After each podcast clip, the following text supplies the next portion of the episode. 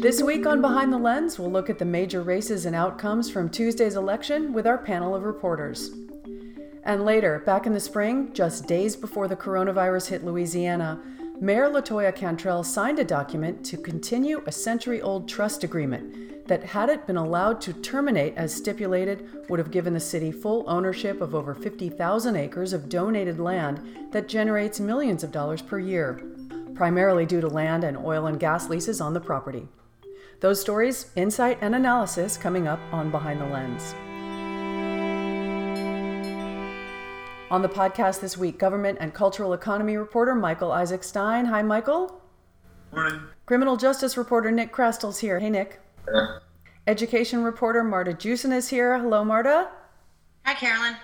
Freelance reporter Madeline Arufo joining us. Hi, Madeline. Hi. And lens editor Charles Maldonado. Good morning, Charles. Morning.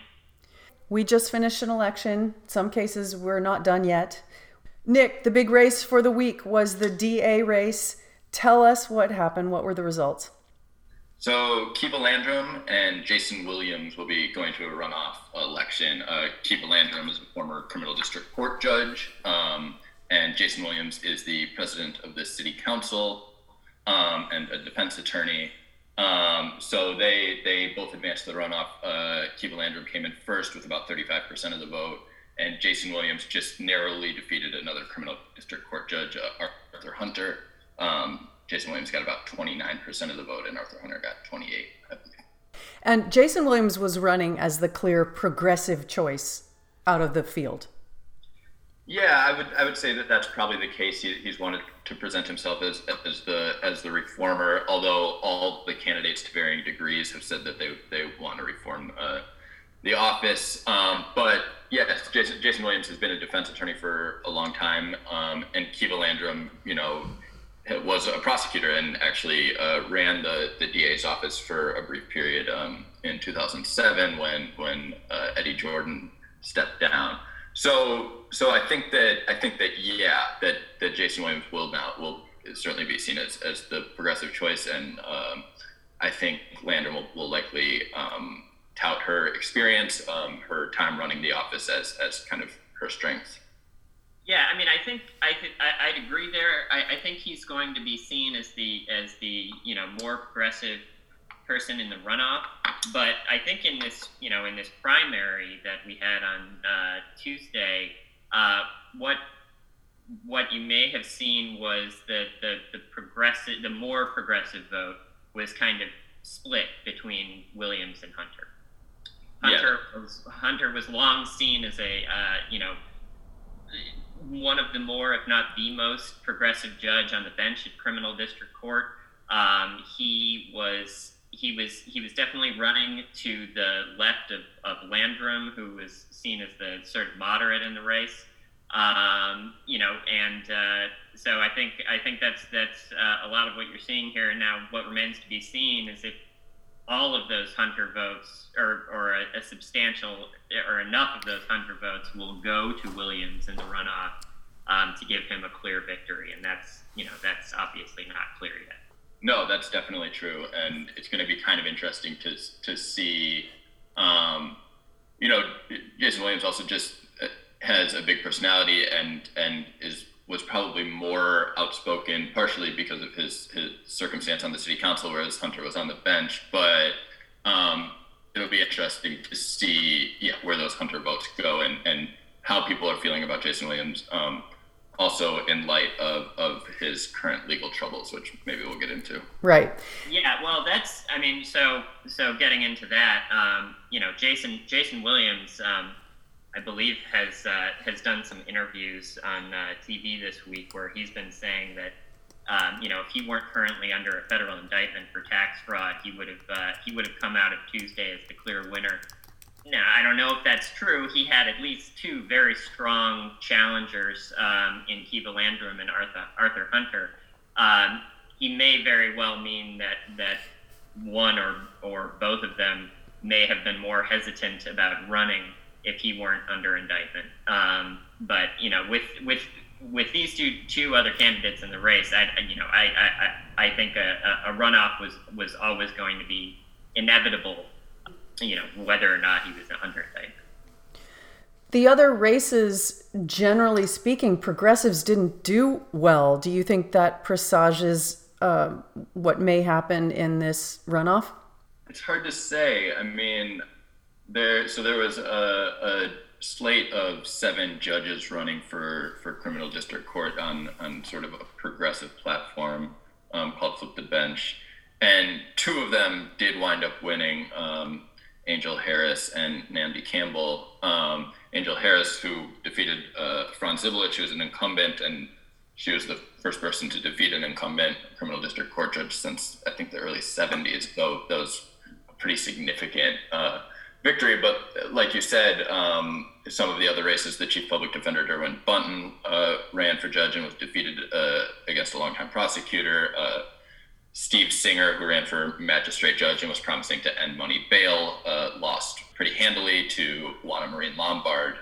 So it's hard to say. Uh, that you know there were some, some surprise progressive victories, and then and then some some not such not so good turnouts, and it'll it'll be hard to say. It's also hard to know to what extent people are engaged in those races and and understand the candidates' positions or are making sort of instinctual guesses when they when they get in the in the booth. I think that's right. I mean, you know, there there were a lot of races on the ballot um, around the state and in Orleans Parish, and people have only only so much. Uh, you know, time to, to, to learn about these candidates. And uh, I think in a lot of cases, people were getting a lot of mailers and uh, with uh, with you know sort with with sort of sample ballots on them, and these um, and these non flip the bench candidates were often in, endorsed by a lot of uh, you know the sort of institutional um, Democratic Party organizations in town.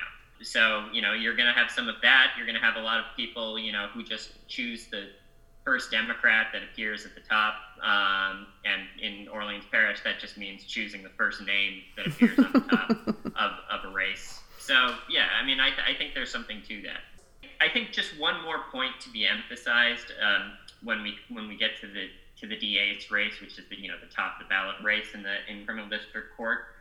You know, we talk about candidates being more moderate and more progressive, and and um, you know that's that is an element here but I think it, it just bears repeating that um, you know all of these candidates were running on a, on a reform agenda in the DA's race.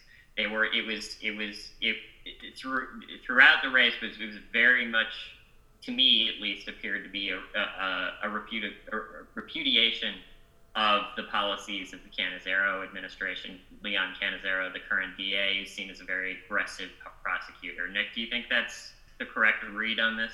Yeah, that's definitely accurate. Um, I think that Keva Landrum is, is kind of doing her best to, to to keep her distance from Cannizzaro and, and not mention his name much while still sort of touting her experience as a as a prosecutor and former DA. I think I think she's kind of walking a fine line there, but certainly certainly not an endorsement of his policies at all, um, and and more of more of a repudiation.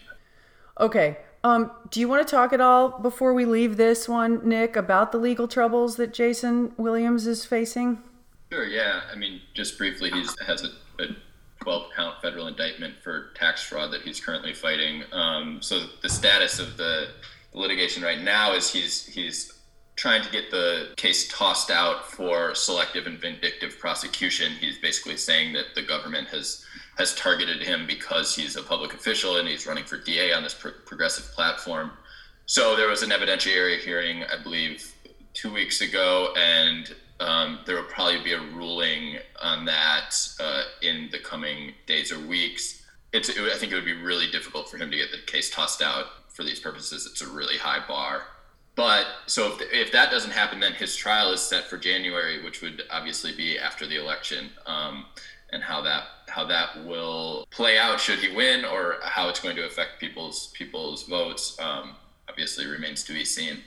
Okay thanks nick. Of course thank you. All right michael civil district court race jennifer medley unseated the incumbent chris bruno. It was pretty ugly there at the end. Um, tell us what happened. Yeah uh, this was kind of a weird one like so many 2020 stories every incumbent civil district court judge that, that wanted to keep their seat was able to do it, um, except for in this race. Um, Chris Bruno losing his seat, like you said, to the to the challenger Jennifer Medley.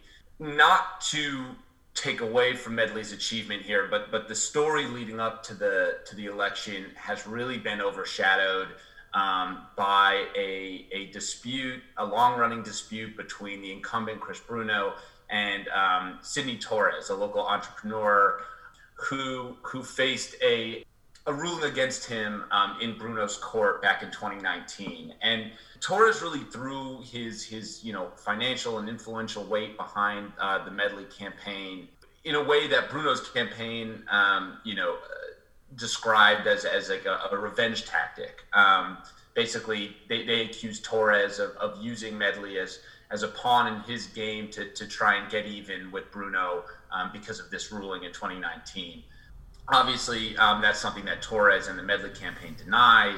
Um, but Torres was the, the primary financial backer of the campaign. Um, uh, this was back in September, but the Times Picayune had looked at um, uh, Medley's campaign contributions and, and found that Torres, his associates, his businesses, and his mother combined made up more than half of her campaign contributions. Um, we had also covered an instance in which um, the Bruno campaign had accused Medley and Torres of conspiring to um, circumvent um, financial uh, um, campaign contribution limits and disclosure laws. What happened in that situation is one of Torres's companies, STD, uh, sorry, IV Capital, gave Medley a personal $100,000 loan um, using her using one of her properties as, as a, a collateral. Um, Medley then um, donated $100,000 to her own campaign. The Bruno campaign alleged that this was a um, pass-through loan um, that that Torres's company um, would not have been able to lend this much money to the campaign, but that you know they, they found this kind of loophole that allowed them to do it. You know, there was another instance that that kind of got high profile where the Medley campaign using using one of Torres's um, companies tried to air an ad um, that accused Bruno of being a quote deadbeat dad um, something wow. that the Bruno campaign obviously uh, pushed back on as well. So it, it, became this this very messy race. But I think you know, looking at it from a bird's eye view, that the, the question was always um, looking at the outsized role that Sidney Torres, an entrepreneur, was playing in this race. Um, and you know, Torres, uh, you know, I, I had a, a, pretty long conversation with him about you know the impetus for his involvement and, and, and you know, basically what he says is that, you know, this was not a quest for revenge. He argued that Chris Bruno um, has been able to hold on to his position, um, not only, um, you know, his family uh, has a law firm, Bruno and Bruno, um, that you've probably seen advertisements for, and so they're obviously known within you know the legal community here. Um, the Torres campaign, you know, they allege that there's something unethical about you know all these donations that the Bruno campaign got from attorneys who have argued in his courtroom before and will have to argue in that courtroom presumably in the future. Hmm. Um, so so what Torres's argument was was yes, I'm playing a big role here, but in order to you know get past the the ingrained judicial um, you know these these ingrained judges who kind of have this cemented financial support from the legal community you need someone like me who can really, you know, fight against that. Beyond the hundred thousand dollar loan, beyond the money that um, was was donated to the Medley campaign by uh, people connected to um, to Sidney Torres, he also reactivated. We discussed this when we when we uh, a, a, few episodes ago when we talked about the hundred thousand dollar loan, and I mentioned um, that he also had a PAC that he had yet to activate right. in this race he's since activated it. Um, and if you you know if you watch the local news um, at 10 o'clock as I do, he was blanketing um, you know the the local local uh, ad buys with uh, with with uh, anti Bruno ads from his PAC, which is called the Voice of the People PAC, and it was you know various uh, various uh, uh, accusations against him that he had mistreated a, a rape victim, you know, in, that Bruno had mistreated a, a, rape victim who was in his court, that he was a deadbeat dad, as as as uh, as Michael mentioned. I believe two of these ads had to be pulled down under a court order. There was another one that I believe there was a, a, a cease and desist for using a song, a, you know, a pop song without a license. But nevertheless, before these court orders came in, he he bought a ton of ads. It, it aired these all of these ads aired a lot, um, and I think uh, you know maybe three to one uh, voice of the people PAC ads versus Chris Bruno campaign ads, hmm. and and you know maybe that was what clinched it for him because you know people were not necessarily making the connection uh, or, or, or weren't necessarily offended by the fact that, that Sidney Torres were, was so involved in this, uh, and they were they were uh, paying more attention to what these uh, Voice of the People PAC ads were saying. I want to point out again that, that this really was the only in, in civil district court the only successful challenger to an incumbent, and you know we should mention that there's no at least I don't think that there's any other backdrop to this race. It's not like Bruno is in any other wider public, you know, controversies that would have influenced this race. I mean, it's a pretty standard civil district court, you know, one of those races that people would normally think of as pretty boring. Um, it's hard to look at another factor outside of Sidney Torres' support to really explain why this was so much more successful than these other challengers. Um, you know, no one knows for sure. I'm not sure. I just personally don't really know what other factors would have, you know, um, kind of gone into play that that would have caused such widespread kind of opposition to Bruno. Um, again, it's it's a, a, a, fairly uncontroversial election when it you know compared to something like the district attorney or obviously the presidential race or, or anything like that. So again, I, you know, the, the, the story here, and I think why we've covered it um, is again it, it, it there's a perspective here where one person over a personal vendetta decided that they were going to kind of uh, usurp a, a, sitting civil district court judge and with their you know influence and financial support looks like they were able to at least um, help nudge that in, in, in that direction hmm. yeah and it generated interest i can see right now um, among the uh, so you know so just to give you an example just to go through the numbers a bit you know, presidential uh, turnout in Orleans Parish was around 65%. Um, you know, you're always going to have a drop off um, in the down ballot races. People just don't mark any names. Um, but, um, you know, most of the, so the, uh, among the civil district court races, the uh, Division F, which was the Bruno Medley race, had uh, had the the highest uh, voter participation rate at 57 percent. Um, so this this one definitely got people's attention. All right, thank you, Michael. No problem. You're listening to Behind the Lens. I'm Carolyn Heldman. My guests this week are Michael Isaac Stein, Nick Chrastil, Marta Jewson, Madeline Arufo, and Lens editor Charles Maldonado.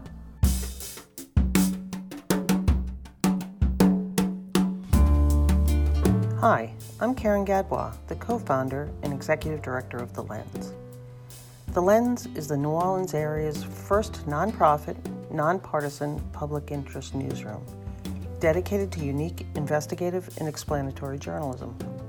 As an advocate for openness, we provide readers with the source documents used in our reporting, inviting them to check and challenge our work or to build on it through their own research. Please make a tax deductible donation to support our work at thelensnola.org slash donate. Thank you.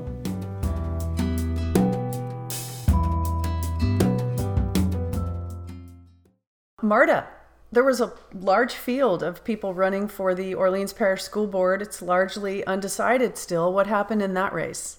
Yes, Those races. we had 21 candidates uh, spread across the seven districts, um, school board districts that we have and only two of those races were decided. Hmm. So five of them will head to the runoff on December 5th, and one of them narrowly missed a win. Um, Leslie Ellison in District 4 had 48 or 49.6 percent of the vote, and had she crossed that 50 percent threshold, she would have uh, been elected outright. Wow. What? Yeah. What was her final percentage again, Marta? At 49 five eight percent is what I got. wow. So she was she was close. So tell us about the two victors Yeah, so uh, incumbent John Brown won in New Orleans East, um, longtime educator, and he won outright. And then in District 3, there was no incumbent running, and Olin Parker, um, once the early vote finally came in, it came in a little later than the precinct votes, um, he won pretty handily. But other incumbents weren't able to prevail? Right. The other three incumbents were not able to prevail. Um, and then one uh, additional board member who was an interim board member, um, she, Grisela Jackson, did not make her runoff. Is there some sort of trend that you're seeing here because of the the lack of results? Is that do you think it's just a crowded field? Do you think it was? I mean, it's hard to extrapolate, but can you give us a um, sense? I think the fact that the I think the fact that incumbents made their runoffs means that their names are recognized, and then the fact that challengers or that the, the fact that they weren't elected outright and that challengers are going to face them in the runoff means that uh, you know people are looking for change. There was a similar movement, although not quite as organized as Flip the Bench. There's a group called Erase the Board and a few other groups that are looking to see change on the school board. Um, and I think that that's why we're seeing so many runoffs. Yeah, and Erase the Board started to become a major factor. Um, maybe last year or so. They they they just they they they kind of got organized, um, sending people, you know, getting people to show up at school board meetings um, and deliver public comments on on various various issues. Uh, and uh, they they really didn't make much of an appearance in this election right up until the very end. Um, where they, they, they kind of had a, a social media campaign with a slate of candidates and everything. These races have lower turnout than most of the rest rest of the races. We'll probably see some some additional interest in this runoff, um, even even though the the presidential race is over uh, because of this DA race. But uh, you know, not sure how that's going to filter down to to the school board races. Right. Okay. I think it will be really interesting to watch for the school board races because we've already seen a few advocacy groups throw in hundreds of thousands of dollars for uh, certain candidates. So it'll it'll be interesting to see if that you know ramps up at all or if they just kind of level off and aren't so interested anymore. Hmm. Yeah. Yeah. Thanks, Marta. Thank you.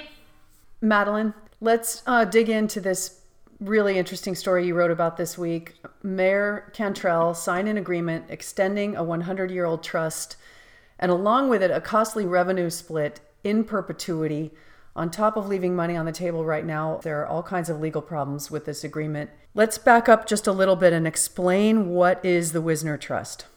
So, um, in 1914, Edward Wisner put 50,000 acres of land into a trust. Um, he had moved down to New Orleans from Michigan, and the purpose of this was originally to benefit the city of New Orleans. Um, the first, the original four beneficiaries were the city of New Orleans, Tulane University, the Salvation Army, Army and Charity Hospital.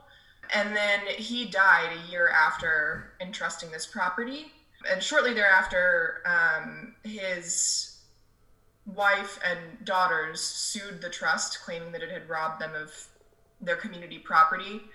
Um, and they were added as a fifth group of beneficiaries. Years later, though. Took yeah, a while. that was about 10 years, um, if not more, after Wisner had died. Okay. It's when we get into the 40s and 50s that we really start to see the importance of this land and why why it becomes a major issue for the city, um, which is that uh, you know it oil oil first of all oil is discovered on the land. Right. Um, sometime in the mid 50s I believe like 1954 um, and several years after that uh, Port uh, Fourchon is is built on a portion of this uh, on a portion of this land. And uh, you know for those not familiar that is a major, major oil and gas port for the Gulf. Uh, it handles like something like you know, according to its own materials, it handles uh, something like ninety percent of the uh, of the you know the offshore uh, Gulf oil activity. So you have renters on that land that are paying into this trust. Yes, and it's and and they're paying uh, they're paying millions of dollars a year. Right. Okay.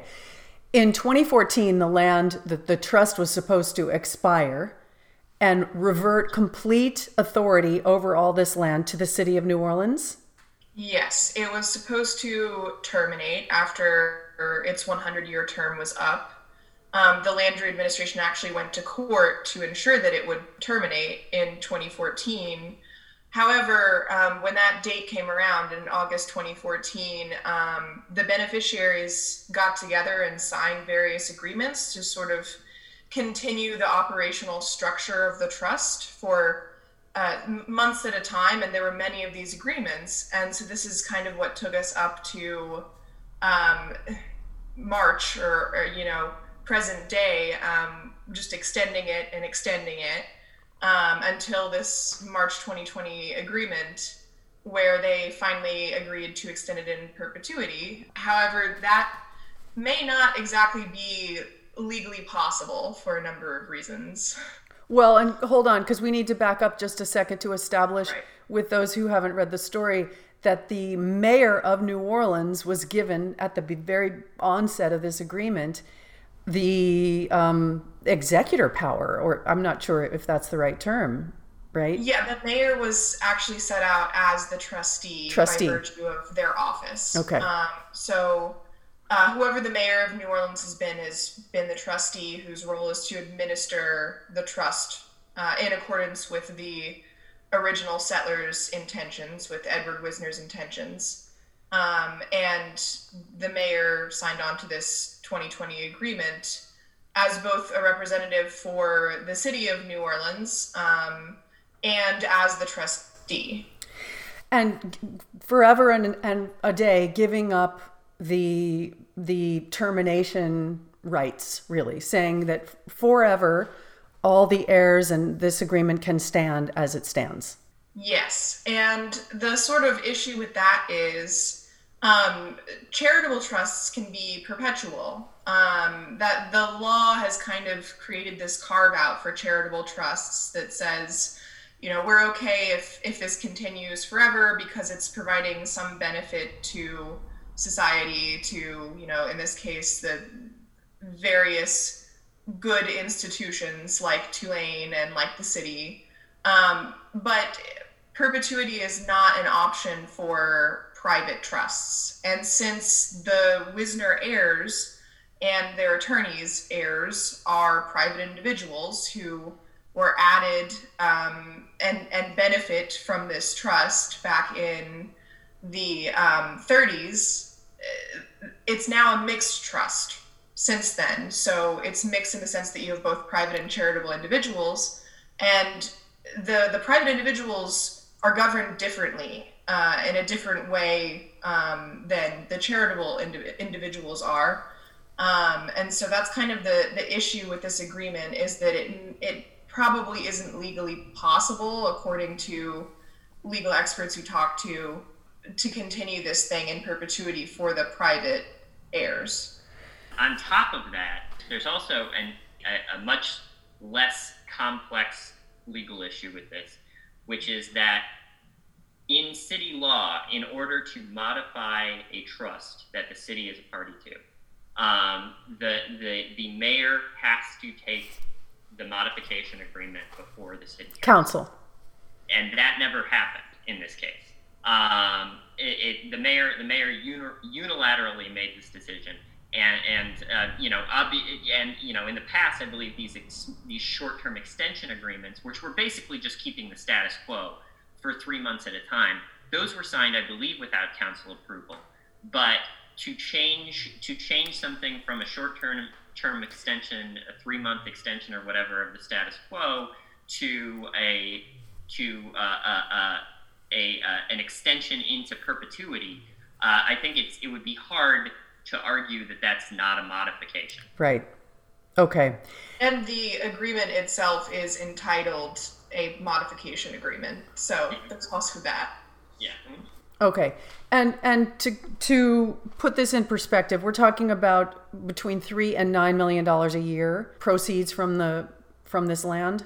Yes. So as it stands, I think that the city is receiving. Um, I need to actually need to check the numbers on that. Um, but the city essentially stands to double its revenue stream, if not a little bit more than double it, if the other beneficiaries um, sort of leave the scene as they were expected to do in 2014. Right. Yeah. Uh, yeah. I mean, so the breakdown is this. You know, the th- the, the whole thing generates about, th- as you said, three to nine million dollars, and it tends. I think the average is somewhere around six or seven million dollars a year. Um, of those proceeds, the city gets about 35%. The other, uh, the, the, charitable beneficiaries, uh, each they get uh, between 2 and 12% of those proceeds. And the heirs, uh, the Wisner heirs, get the largest chunk at 40%. Right. Um, so if you take if you if you take the take the heirs out, um, in you know even if you did leave the, the, the charitable institutions in, uh, the city the city would be doubling its take, you know, which would be several million dollars a year, which um, at this you know at, at this moment is is an awful lot of money uh, that that the city is leaving on the table, or seems to be. Yeah, so between 2015 and 2019, the money that went to the beneficiaries, other than the city, was about 21 million dollars.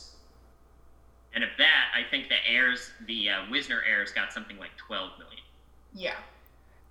And this all happens at the time when we're looking at a $150 million shortfall, is that right? Yeah, I mean, this, you know, so the city, so, you know, again, to let's define the terms. When we talk about this $150 million shortfall, that is a, a, shortfall in recurring revenue. So that's that's a shortfall. You know, that's a shortfall in in the you know sort of normal tax and fee revenue that the city collects. The city was able to make up most of that this year with one-time money primarily coming from two sources uh, the proceeds of a lawsuit against uh, Harrah's Casino and uh, CARES Act money. That still left a $40 million hole. The city, you know, the city has dealt with that in various ways. Uh, sort of the most notable recent one has been a citywide furlough, one day per pay period for, you know, 4,000 plus city employees. That, if I remember correctly, was was going to save the city about six million dollars by the end of the year six million dollars in, a, in a good year for the Wisner um, for the Wisner Trust would be about what the other entities would would be getting, you know, rather than the city. So, and then next year, you know, we're we are dealing with a hundred million dollar cut to the or a proposed cut under the mayor's proposed budget to the city's general fund which you know represents general fund is the money that's kind of generated locally and the city has direct control over it and it accounts for most of the budgets of most departments. The city's budget also uh, eliminates something something like 300 employees, 300 positions, and Mayor Cantrell uh, is is saying that she expects uh, employee furloughs to continue in some form into next year, and this is all, of course, due to the coronavirus.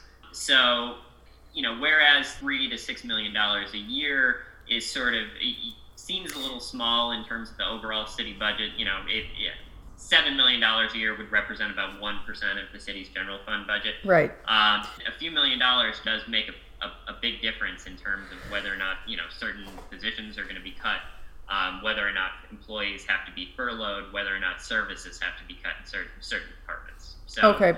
this kind of money is money that the city could probably use. Is there any insight into why the mayor would have signed this agreement? We have no idea what the motivation was here. No one who had was in any position to know why they signed this agreement would talk to us. Not anyone, you know, we contact you know, the, the, the entity with the, the, the, the biggest stake uh, in this is the heirs. Uh, we tried to reach out to a couple of them to get some some some more insight into this. They didn't want to talk to us, or they didn't answer our calls.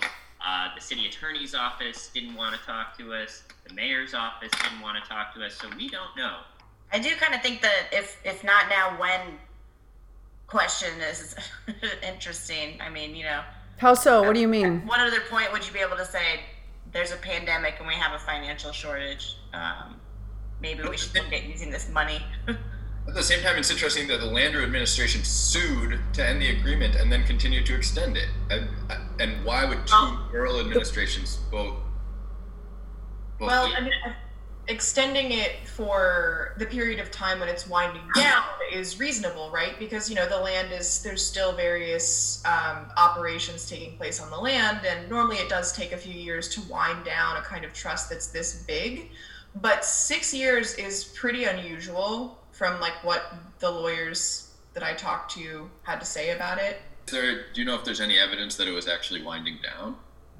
Um, no, that's the interesting thing is that, um, you know, in, in, accordance with the law, it's, it was supposed to wind down, uh, and it ended up just winding back up again and winding up to perpetuity. And to get to the question about, about Landrieu uh, and the lawsuit back in 2012 through 2014, uh, the interesting thing about the, the termination part of the lawsuit is if you look at the legal history of this, uh, lawsuit. It was actually two separate lawsuits that were consol or you know two separate legal actions that were later consolidated.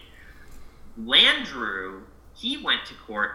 Initially, all he was trying to clarify was whether or not he could use this money to dole out grants uh, to various local charitable organizations as he saw fit without going to the Wisner Advisory Committee the heirs actually kind of forced the issue on whether or not it should terminate. They filed a later action about a month after Landrieu did, and they brought up the issue of, of whether or not the the, uh, the, the trust should be considered a perpetual trust or not.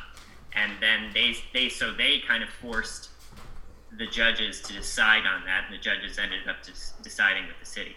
Are people making the case at all that the the the short-term extensions were were not legally valid. That that because the agreement was supposed to have terminated, that the that the advisory committee no longer had standing to to make those determinations that it was that it would be extended.